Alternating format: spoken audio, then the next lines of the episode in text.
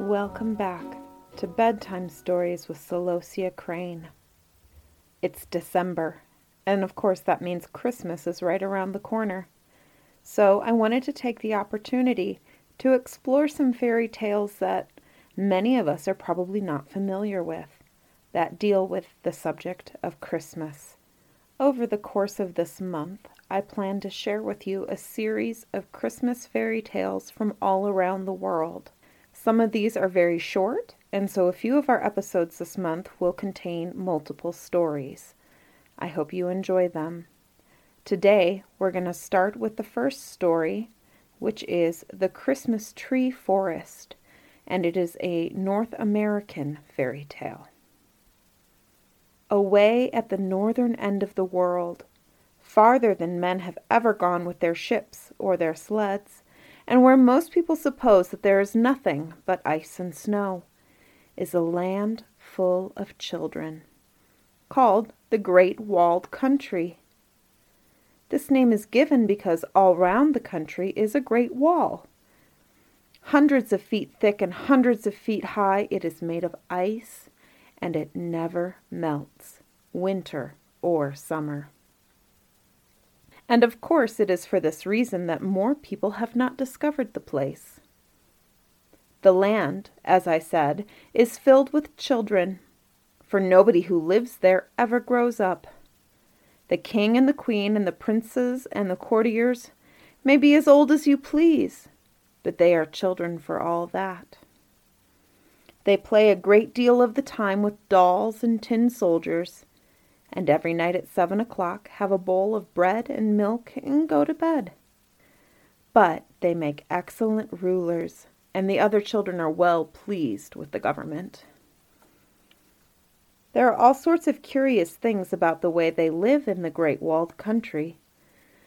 But this story is only of their Christmas season. One can imagine what a fine thing their Christmas must be, so near the North Pole with ice and snow everywhere. But this is not all. Grandfather Christmas lives just on the north side of the country, so that his house leans against the great wall and would tip over if it were not for its support. Grandfather Christmas is his name in the great walled country. No doubt we should call him Santa Claus here. At any rate, he is the same person, and best of all the children in the world, he loves the children behind the great wall of ice. One very pleasant thing about having Grandfather Christmas for a neighbor is that in the great walled country they never have to buy their Christmas presents. Every year, on the day before Christmas, before he makes up his bundles for the rest of the world, Grandfather Christmas goes into a great forest of Christmas trees that grows just back of the palace of the king of the Great Walled Country, and fills the trees with candies and books and toys and all sorts of good things. So, when night comes, all the children wrap up snugly, while the children in all other lands are waiting in their beds, and go to the forest to gather gifts for their friends. Each one goes by himself, so that none of his friends can see what he has gathered and no one ever thinks of such a thing as taking a present for himself. The forest is so big that there is room for everyone to wander about without meeting the people for whom he has secrets, and there are always enough nice things to go around. So Christmas time is a great holiday in that land, as it is in all the best places in the world. They have been celebrating it in this way for hundreds of years, and since Grandfather Christmas does not seem to grow old any faster than the children, they will probably do so for hundreds of years to come. But there was once a time, so many years ago that they would have forgotten all about it, if the story were not written in their big book and read to them every year, when the children in the great walled country had a very strange Christmas. There came a visitor to the land. He was an old man and was the first stranger for very many years that had succeeded in getting over the wall. He looked so wise and was so much interested in what he saw and heard that the king invited him to the palace and he was treated with every possible honor. When this old man had inquired about their Christmas celebration and was told how they carried it on every year, he listened gravely, and then, looking wiser than ever, he said to the king, mm, That is all very well, but I should think that children who have Grandfather Christmas for a neighbor could find a better and easier way. You tell me that you all go out on Christmas Eve to gather presents to give to one another the next morning. Why take so much trouble and act in such a roundabout way? Why not go out together and everyone gets his own presents? That would save the trouble of dividing them again, and everyone would be better satisfied, for he could pick out just what he wanted for himself. No one can tell what you want as well as you can. This seemed to the king a very wise saying, and he called all his courtiers and counselors about him to hear it. The wise stranger talked further about his plan, and when he had finished, they all agreed that they had been very foolish never to have thought of this simple way of getting their Christmas gifts. If we do this, they said, no one can ever complain of what he has, or wish that someone had taken more pains to find what he wanted. We will make a proclamation, and always after this follow the new plan. So the proclamation was made and the plan seemed as wise to the children of the country as it had to the king and the counselors. Everyone had at some time been a little disappointed with his Christmas gifts. Now there would be no danger of that.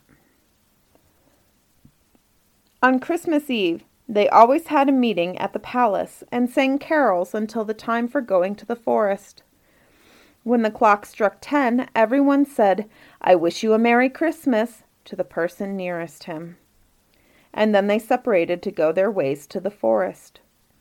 On this particular night, it seemed to the king that the music was not quite so merry as usual, and that when the children spoke to one another, their eyes did not shine as gladly as he had noticed them in other years. But there could be no good reason for this, since everyone was expecting a better time than usual. So he thought no more of it.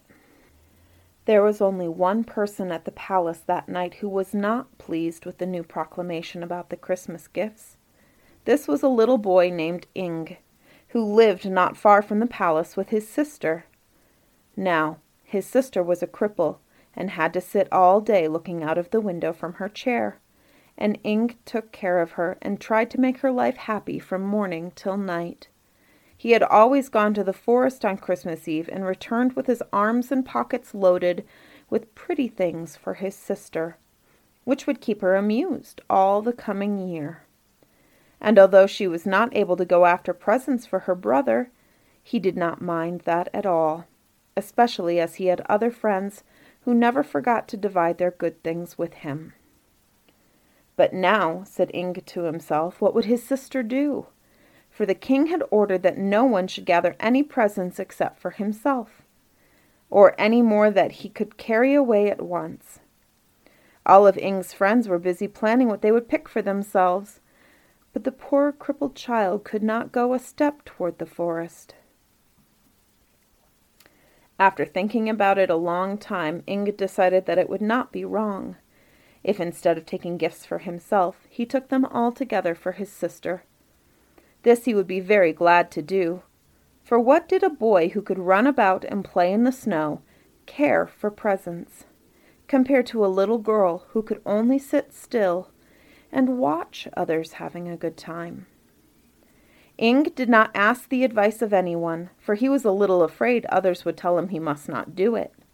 But he silently made up his mind not to obey the proclamation. Now, the chimes had struck ten, and the children were making their way toward the forest, in starlight that was so bright that it almost showed their shadows on the sparkling snow.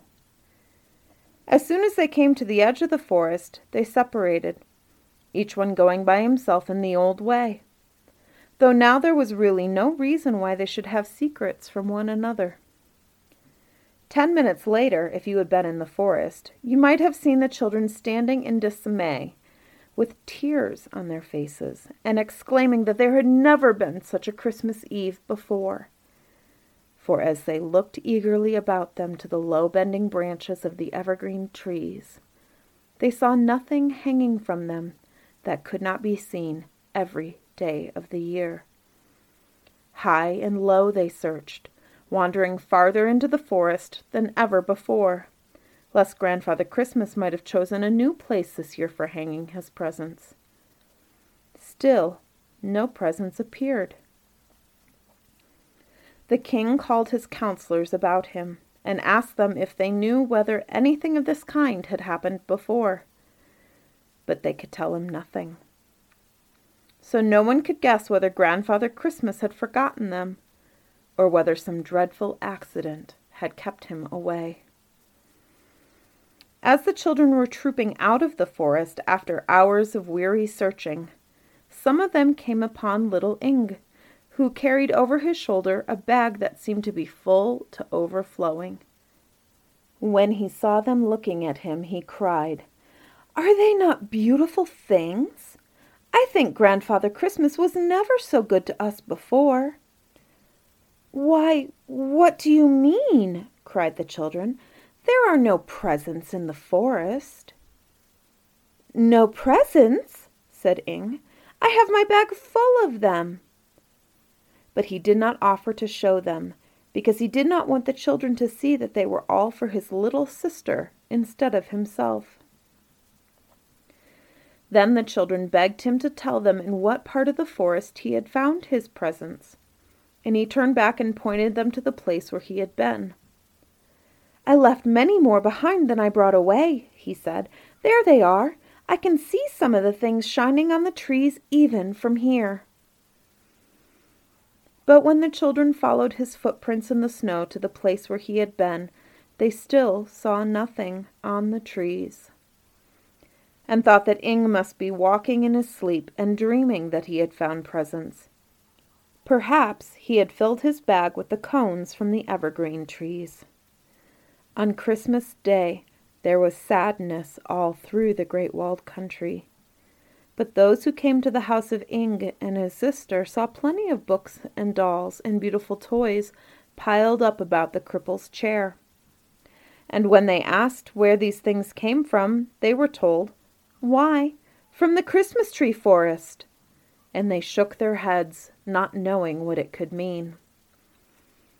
The king held a council in the palace and appointed a committee of his most faithful courtiers to visit Grandfather Christmas and see if they could find out what was the matter. In a day or two more, the committee set out on their journey. They had very hard work to climb the great wall of ice that lay between their country and the place where Grandfather Christmas lived but at last they reached the top. And when they came to the other side of the wall, they were looking down onto the top of his chimney. It was not hard to go down this chimney into the house, and when they reached the bottom of it, they found themselves in the very room where Grandfather Christmas lay sound asleep. It was hard enough to waken him, for he always slept one hundred days after his Christmas work was over and it was only by turning the hands of the clock around 200 times that the committee could do anything. When the clock had struck 12 times 200 hours, Grandfather Christmas thought it was time for his nap to be over, and he sat up in bed rubbing his eyes. Oh, sir, cried the prince who was in charge of the committee, we have come from the king of the great walled country who has sent us to ask why you forgot us this Christmas and left no presents in the forest. No presents? said Grandfather Christmas. I never forget anything. The presents were there. You did not see them, that's all. But the children told him that they had searched long and carefully, and in the whole forest there had not been found a thing that could be called a Christmas gift. Indeed, said Grandfather Christmas. And did little Ing, the boy with the crippled sister, find none? Then the committee was silent, for they had heard of the gifts at Ing's house, and did not know what to say about them. You had better go home, said Grandfather Christmas, who now began to realize that he had been awakened too soon. And let me finish my nap. The presents were there, but they were never intended for children who were looking only for themselves. I am not surprised that you could not see them. Remember that not everything that wise travelers tell you is wise. And he turned over and went to sleep again. The committee returned silently to the great walled country and told the king what they had heard. The king did not tell all the children of the land what Grandfather Christmas had said. But when the next December came, he made another proclamation, bidding everyone to seek gifts for others in the old way, in the Christmas tree forest. So that is what they have been doing ever since, and in order that they may not forget what happened, in case anyone should ever ask for another change, they have read to them every year from their big book the story of the time when they had no Christmas gifts. And that is the end of The Christmas Tree Forest, a North American fairy tale by Raymond MacDonald Alden. I hope you guys enjoyed it and are looking forward to next week's Christmas fairy tales.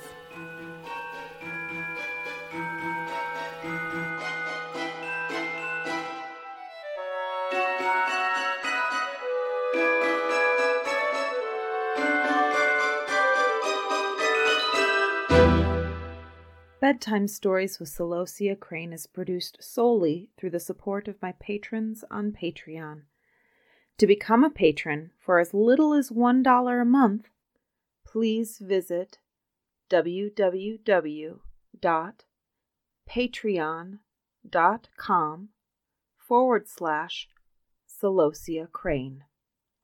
If you enjoy this podcast and would like to connect with me further, you can find me on Instagram at Celosia Crane underscore author. Link is in the show notes.